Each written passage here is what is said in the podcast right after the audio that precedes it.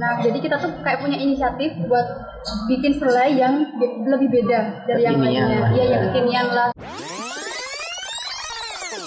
kami harus lihat untuk uh, expo kita didatangi oleh siapa saja. Kalau menang itu bonus lah. Intinya kita belajarnya dulu. Kita belajarnya kita mengikuti prosesnya kita tahu cara berkompetisinya seperti apa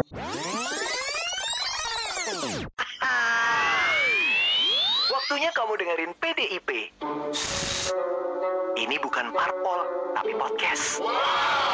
Pak dosen, ikut podcast. Assalamualaikum warahmatullahi wabarakatuh. Kembali lagi di PDIP, Pak dosen ikut podcast, bukan parpol tapi podcast. Ya, oke. eh, kali ini saya kedatangan tamu, tapi bukan dosen ya. Kedatangan tamu, tapi eh, ini adalah mahasiswa bimbingan saya eh, terkait tentang KPMI. KPMI artinya apa? Hmm, KPMI itu kepanjangan dari kegiatan bisnis manajemen mahasiswa Indonesia kegiatan bisnis manajemen Indonesia mahasiswa Indonesia. Oke, di sini ada empat mahasiswa saya. Selain ada empat mahasiswa saya juga ada uh, dosen yang akan menemani saya bikin podcast kali ini. Namanya siapa, Pak? Kenalin. namanya Pak Ivan Iya. Umur?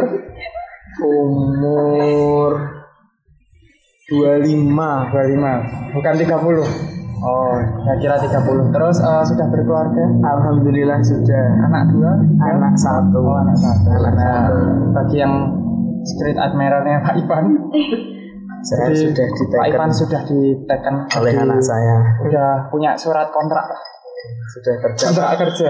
di dinas Oke, Duk ah, Capil. setelah Pak Ivan, ah, terima kasih sudah mau menemani saya Pak Ivan. Mungkin Siap. siapa dulu yang mau kenalan? Silahkan dari Mas Wiasta dulu deh. Agak kencang suaranya. Oh. sebelumnya perkenalkan nama saya Yasto Wilandono saya dari kelas B1 uh, semester 6 Ya, oke.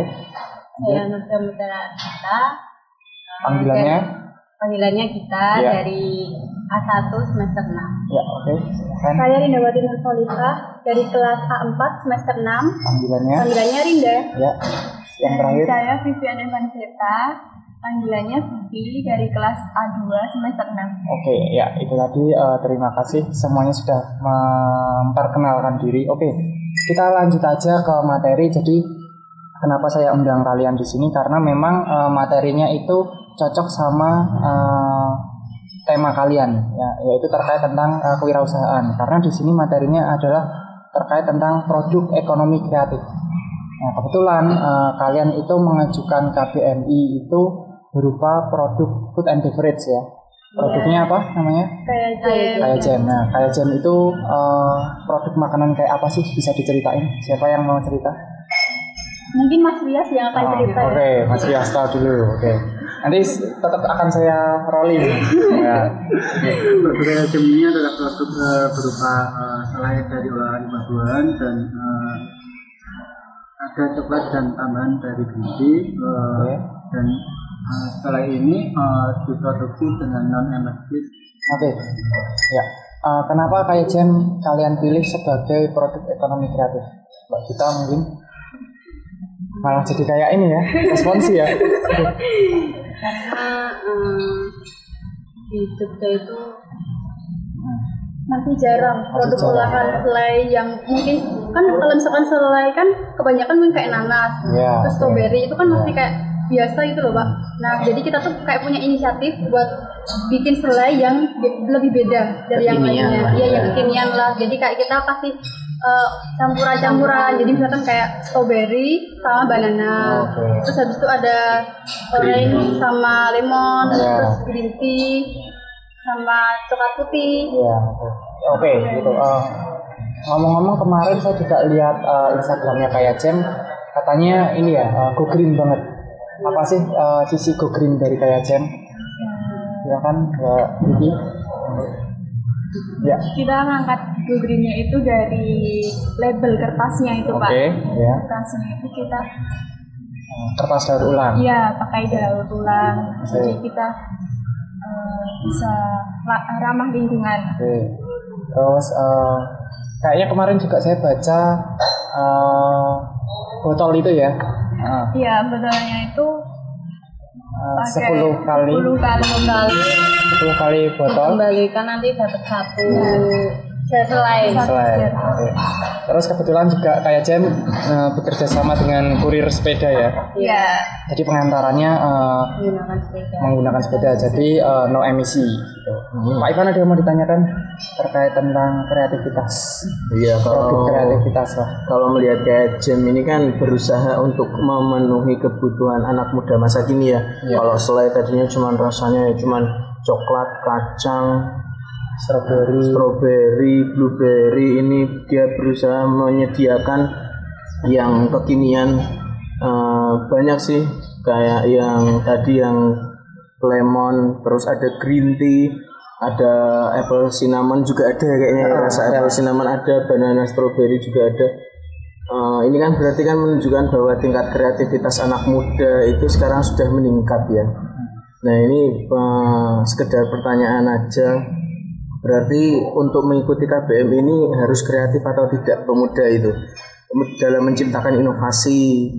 Ya, ini kan pasti kan harapannya nanti jadi usaha yang berjalan kan gitu. Nah itu berarti harus ada tingkat kreativitas gitu ya. Iya. Cari peluangnya juga. Iya cari peluang. Oke. eh, peluang ngomongin peluang di situ eh, kalian ngelihat peluang kayak Jam itu seberapa besar sih dijualnya? Misal eh, kayak kemarin kan KBMI dan eh, targetnya misal mahasiswa. Apakah eh, sebenarnya cocok nggak sih Jam itu dijual ke mahasiswa? Nah, ya, hmm. Itu cocok sih Pak. Soalnya kan harganya Ah. tidak kalau buat masyarakat itu eh buat Mahasiswa. mahasiswa sama masyarakat itu udah setara. Oke. Eh, kemarin di KBMI eh, pengalamannya bisa diceritakan mungkin dari kita ulang lah, kita putar lagi dari Mbak Bibi dulu. Pengalamannya gimana di KBMI? Eh, pertama dari saya itu pengalamannya bisa menambah relasi pertemanan. Oke, ya. Jadi kita kan di situ dimasukkan di dalam grup kan pak. Nah kita bisa ngobrolin tentang eh, gimana sampai mana Iya, gitu gitu. oke. Jadi kita bisa kenal satu sama lain dan itu seluruh Indonesia ya. Iya, Iya. nasional itu. Nasional. Oke, kalau Mbak Rinda?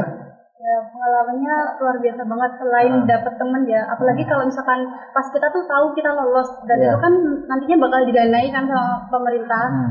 Nah, itu eh, bisa jadi modal kita buat kita lebih mengembangin eh, usaha kita ke depannya tuh akan seperti apa. Kayak kita mau nambah relasi, mau nambah mitra. Nah, itu jadi lebih mudah.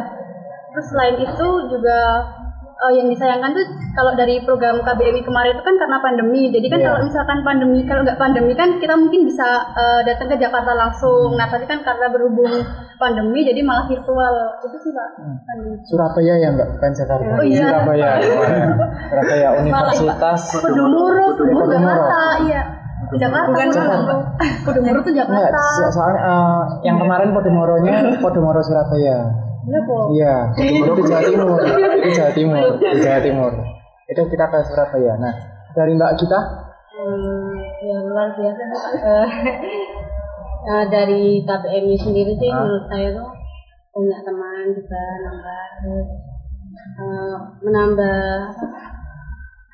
menambah kreatif buat bisnis yang lainnya juga nggak hanya itu terus eh, gimana cara ngembangin pemasarannya itu juga dapat dari situ dari Mas Wiasto. Hmm, kalau ditanya pengalaman, pengalamannya sangat banyak, eh, terutama eh, di sisi kami eh, berupa kami di berbeda kelas dan kami dibuat untuk eh, kerjasama satu tim. Nah, kita dituntut untuk bisa menyelesaikan eh, sebuah proposal tersebut untuk eh, mampu eh, Kompetisi ya. Kompetisi. berkompetisi Secara di, nasional. di, di tingkat nasional dan eh, kita memperkenalkan eh, universitas kita di tingkat nasional. Oke, terus kemarin juga ada expo-nya juga ya. Dan expo-nya juga eh, virtual pakai aplikasinya namanya Hopin. Iya. Nah, eh, pengalaman kalian melakukan expo virtual. Nah, kalau di emang kalau di Universitas PGRI Yogyakarta itu nggak kayak di KPN ya Pak ya. Iya. Jadi ada yang namanya kewirausahaan dan mereka memang harus Mereka eh, bikin expo sendiri. bikin expo dan mereka harus jualan di situ. Nah, eh, di situlah akhirnya dilatih eh, jiwa-jiwa mental-mental berwirausaha. Nah, Iya. pengalaman kalian expo online itu seperti apa? Monggo dari Mas Biasto sekarang. Nah, untuk online kan kita situ disiapkan untuk dua hari. Nah di dua hari tersebut, nah eh, dari kami harus siap untuk eh, expo kita didatangi oleh siapa saja dan eh, kita harus eh, melayani eh, melayani pendatang ke yang berkunjung ke expo kita eh, itu membutuhkan eh, membutuhkan apa dan kita eh, mempromosikan produk kita. Oke. Promosinya. Oke, kalau Mbak kita yang di expo terlalu centil sama orang-orang. Oke, silakan. Eh, kalau di Expo sendiri itu eh, lebih apa, mengajak teman-teman yang itu eh, masuk ke Stand, Ya, stand stand, stand kita terus eh, Belajar Apa ya? bicara lah ya, belajar mem- memberikan Jangan tegang Mbak, nggak apa-apa. Ini kayak mau responsi aja. apa eh, men- memberikan mem- soft skill menceritakan Menceritakan. produknya itu seperti apa terus eh, kayak mengiming-imingi gitu loh pak Oh. biar beli terus biar gimana caranya terus berbagi nomor WA atau apa gitu gitu Oke, ya itu namanya eh, ini ya, marketing marketing. marketing marketing Marketing personality juga Iya, bisa. jadi eh, salah satu salah satu dampak positifnya selain meningkatkan kreativitas juga memberikan soft skill secara tidak langsung di bidang marketing. Iya. Meningkatkan mental eh, eh, mahasiswa itu besok kalau udah punya usaha itu harus berani ketemu sama orang dan bagaimana cara ngobrol itu Kalau bisa- soft skillnya. Kalau bisa pemasarannya itu membumi. Iya. Dikata-katain ya tetap bilang maaf, Iya. maaf, maaf. Iya. Kalau dari Mbak Rinda, Eh, yang di expo kemarin ya pak iya, expo-nya. Kalau expo-nya sih ya kita ininya ya sama ya, kayak kita belajar promosi, terus kita juga sharing satu sama lain ke stand-stand yang lain. Jadi kayak kita tuh saling tanya, kenapa kalian tuh eh, terinspirasi untuk membuat produk tersebut, terus kelebihannya itu apa aja, terus sama pokoknya banyak hal lah yang bisa kita dapat pas waktu kemarin itu. Oke, dari Mbak Vivi.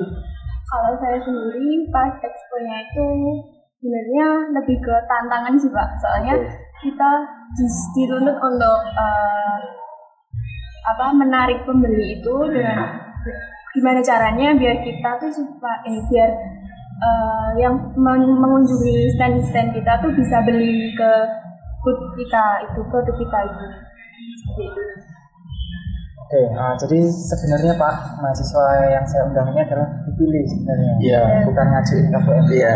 Iya. Ya memang eh, ketika saya undang untuk masuk ke grup dan lain sebagainya, ya memang ada beberapa perasaan yang mungkin terpaksa nih. Hmm, ya. Ya pasti ada lah ya. namanya kasih Ah, mata iya. Iya. Terus ini, kaget gitu ya ini suruh ngapain sih? Ini suruh ngapain? Gitu kan. Pasti ada kebingungan. Ah. Nah, terus akhirnya ketika mereka akhirnya jalan Seiring by berjalannya waktu, ah, ya. by progress step by step, akhirnya mereka ya bisa lah ketika keterima bahkan keterima berapa kemarin dananya? delapan belas 18 juta. 18 juta. Padahal eh, mintanya Eh, mintanya itu 20 20 juta. 20, 20 juta, tapi eh, yang yang lolos 18 juta. Nah, ketika dapat 18 juta mereka malah ketagihan.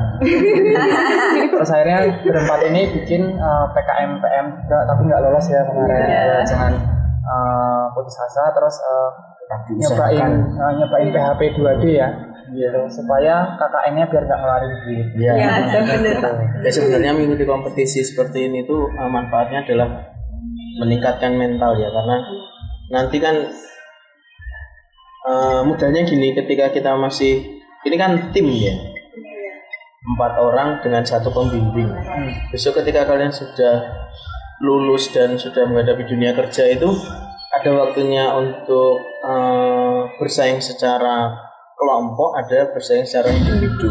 Artinya kalau udah terbiasa mengikuti kompetisi maka biasanya dia lebih siap mentalnya. Ya, itu yang salah satu sisi positif dari mengikuti kompetisi yang disediakan. Apalagi lingkupnya nasional kita bisa kenal orang lebih banyak kita bisa dapat inspirasi lebih banyak kreativitasnya meningkat yaitu harapan dari pemuda masa kini. Nah, sebenarnya juga masuk ke CV sih.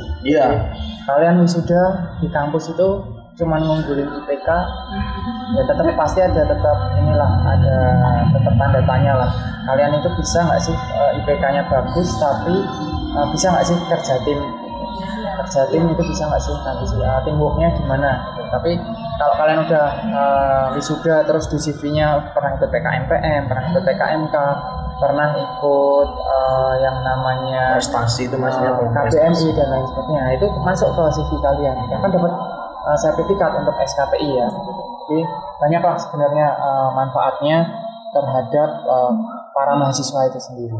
Nah uh, sebelum selesai sebelum kita tutup uh, podcast bisa nggak kalian kasih saran untuk adik-adik mahasiswa kalian supaya ayolah ikut KBMI tapi uh, selain KBMI juga ada loh ada yang namanya PKM PKM itu juga nggak cuman PKM kewirausahaan tapi juga ada PKMPM ada juga BFK yang memang sebenarnya manfaatnya itu adalah uh, kalau PM bisa menghilangkan bisa mengeliminasi KKN karena sudah dianggap KKN PKMK kalian bisa mendapatkan modal untuk kalian berwirausaha. PKM GFK kalian bisa dapat uh, apa ya uh, manfaat terkait tentang uh, besok itu saya harus bikin gagasan apa sih ke depannya nah uh, saran dari kalian terkait adik-adik mahasiswa kalian.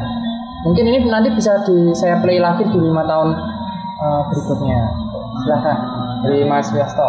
Untuk saran ya Pak uh, uh, didukung dengan kebijakan MBKM sekarang. Ya. nah, uh, kita dituntut untuk uh, lebih uh, mengembangkan uh, diri diri, diri sendiri. Nah uh, di sini kebijakan tersebut uh, uh, sudah uh, kita sudah di, uh, kebijakan tersebut sudah mempersiapkan uh, mahasiswa untuk uh, bisa belajar di mana saja uh, maupun itu di desa maupun itu wirausaha maupun uh, itu pertukaran pelajar. Nah, uh, untuk saran saja uh, uh, manfaatkan media sosial kalian uh, info-info tentang hibah ataupun uh, ataupun uh, berkaitan dengan uh, universitas kampus uh, kalian ceritakan saja dan uh, konsultasi sama uh, dosen-dosen muda pasti uh, dosen-dosen tersebut pasti membantu kalian untuk uh, mengikuti program tersebut. ya sama dosen-dosen muda jangan cuma sama saya aja. Kemarin saya dapat tujuh proposal isinya saya semua soalnya. Jadi KBMI PHP 2D terus eh, lima tuh PKM eh, isinya saya semua. Jadi eh, saya kirain memang eh, saya sudah bilang kan pa- pada saat sosialisasi itu nggak cuma hanya saya tapi ada Pak eh, Ivan ada Bu Zidni ada Bu Dita ada Bu Lulu ada Bu Ningrum nah di situ eh, kalian bisa milih. Tapi nggak tahu kenapa semua mahasiswanya Uh, saya semua waduh ini gimana, gimana nih ya. tapi ya uh, mungkin karena memang kebanyakan akhirnya yang lolos cuma satu. PKM uh, PKMK Yamil gitu. Kalau Mbak kita kalau dari saya sarannya itu mungkin bisa lebih berkembang buat apa, karya kreatifnya Hmm. nah terus nanti bisa eh, buat bikin sendiri kreatif Ya. buat makanan atau apa Eh, enggak enggak apa enggak lihat dari didapatkan uangnya tapi didapatkan ilmunya gitu Iya, betul. Bisa. oke kalau Mbak Rinda Eh, pokoknya buat teman-teman semua kalian tuh jangan pernah takut untuk mencoba hal-hal yang baru. Hmm. nah jadi kalau misalnya kalian nggak coba kalian nggak akan tahu. Misalkan itu kan ada peluang. Nah kalian harus bisa memanfaatkan peluang tersebut sebaik mungkin. Intinya kalian harus bisalah mengembangkan eh, ide dan juga kreativitas kalian. Nah, seperti yang udah eh, Mas Gasto katakan tadi nah kalau misalkan kalian punya ide atau apa pun itu kalian konsultasi saja ke dosen nah pasti bakal dibantu ya oke dari Mbak Pipi Kalau dari saya, eh, misal kalian udah ngajuin eh, PKMK, Ya. eh, jangan misal nggak lolos nih, jangan itu jangan pesimis, tetap dicoba lagi, Oke. nanti dimasukkan ke KBMI, siapa tahu eh, lolos. Itu banyak peluangnya. ya banyak sebenarnya banyak uh, nggak hanya KBMI dan PKMK aja tapi Iya. uh, mungkin nanti ada dari kayak perusahaan-perusahaan dan lain sebagainya itu banyak oke uh, penutup adalah uh, menurut kalian ketika kalian uh, mengikuti suatu hibah kemahasiswaan apa yang kurang uh, dari dosen. Maksudnya gini, eh, wah saya eh, ketika KBMI saya kurang mendapatkan ini, ini, ini dan belum dapat arahan dari dosen.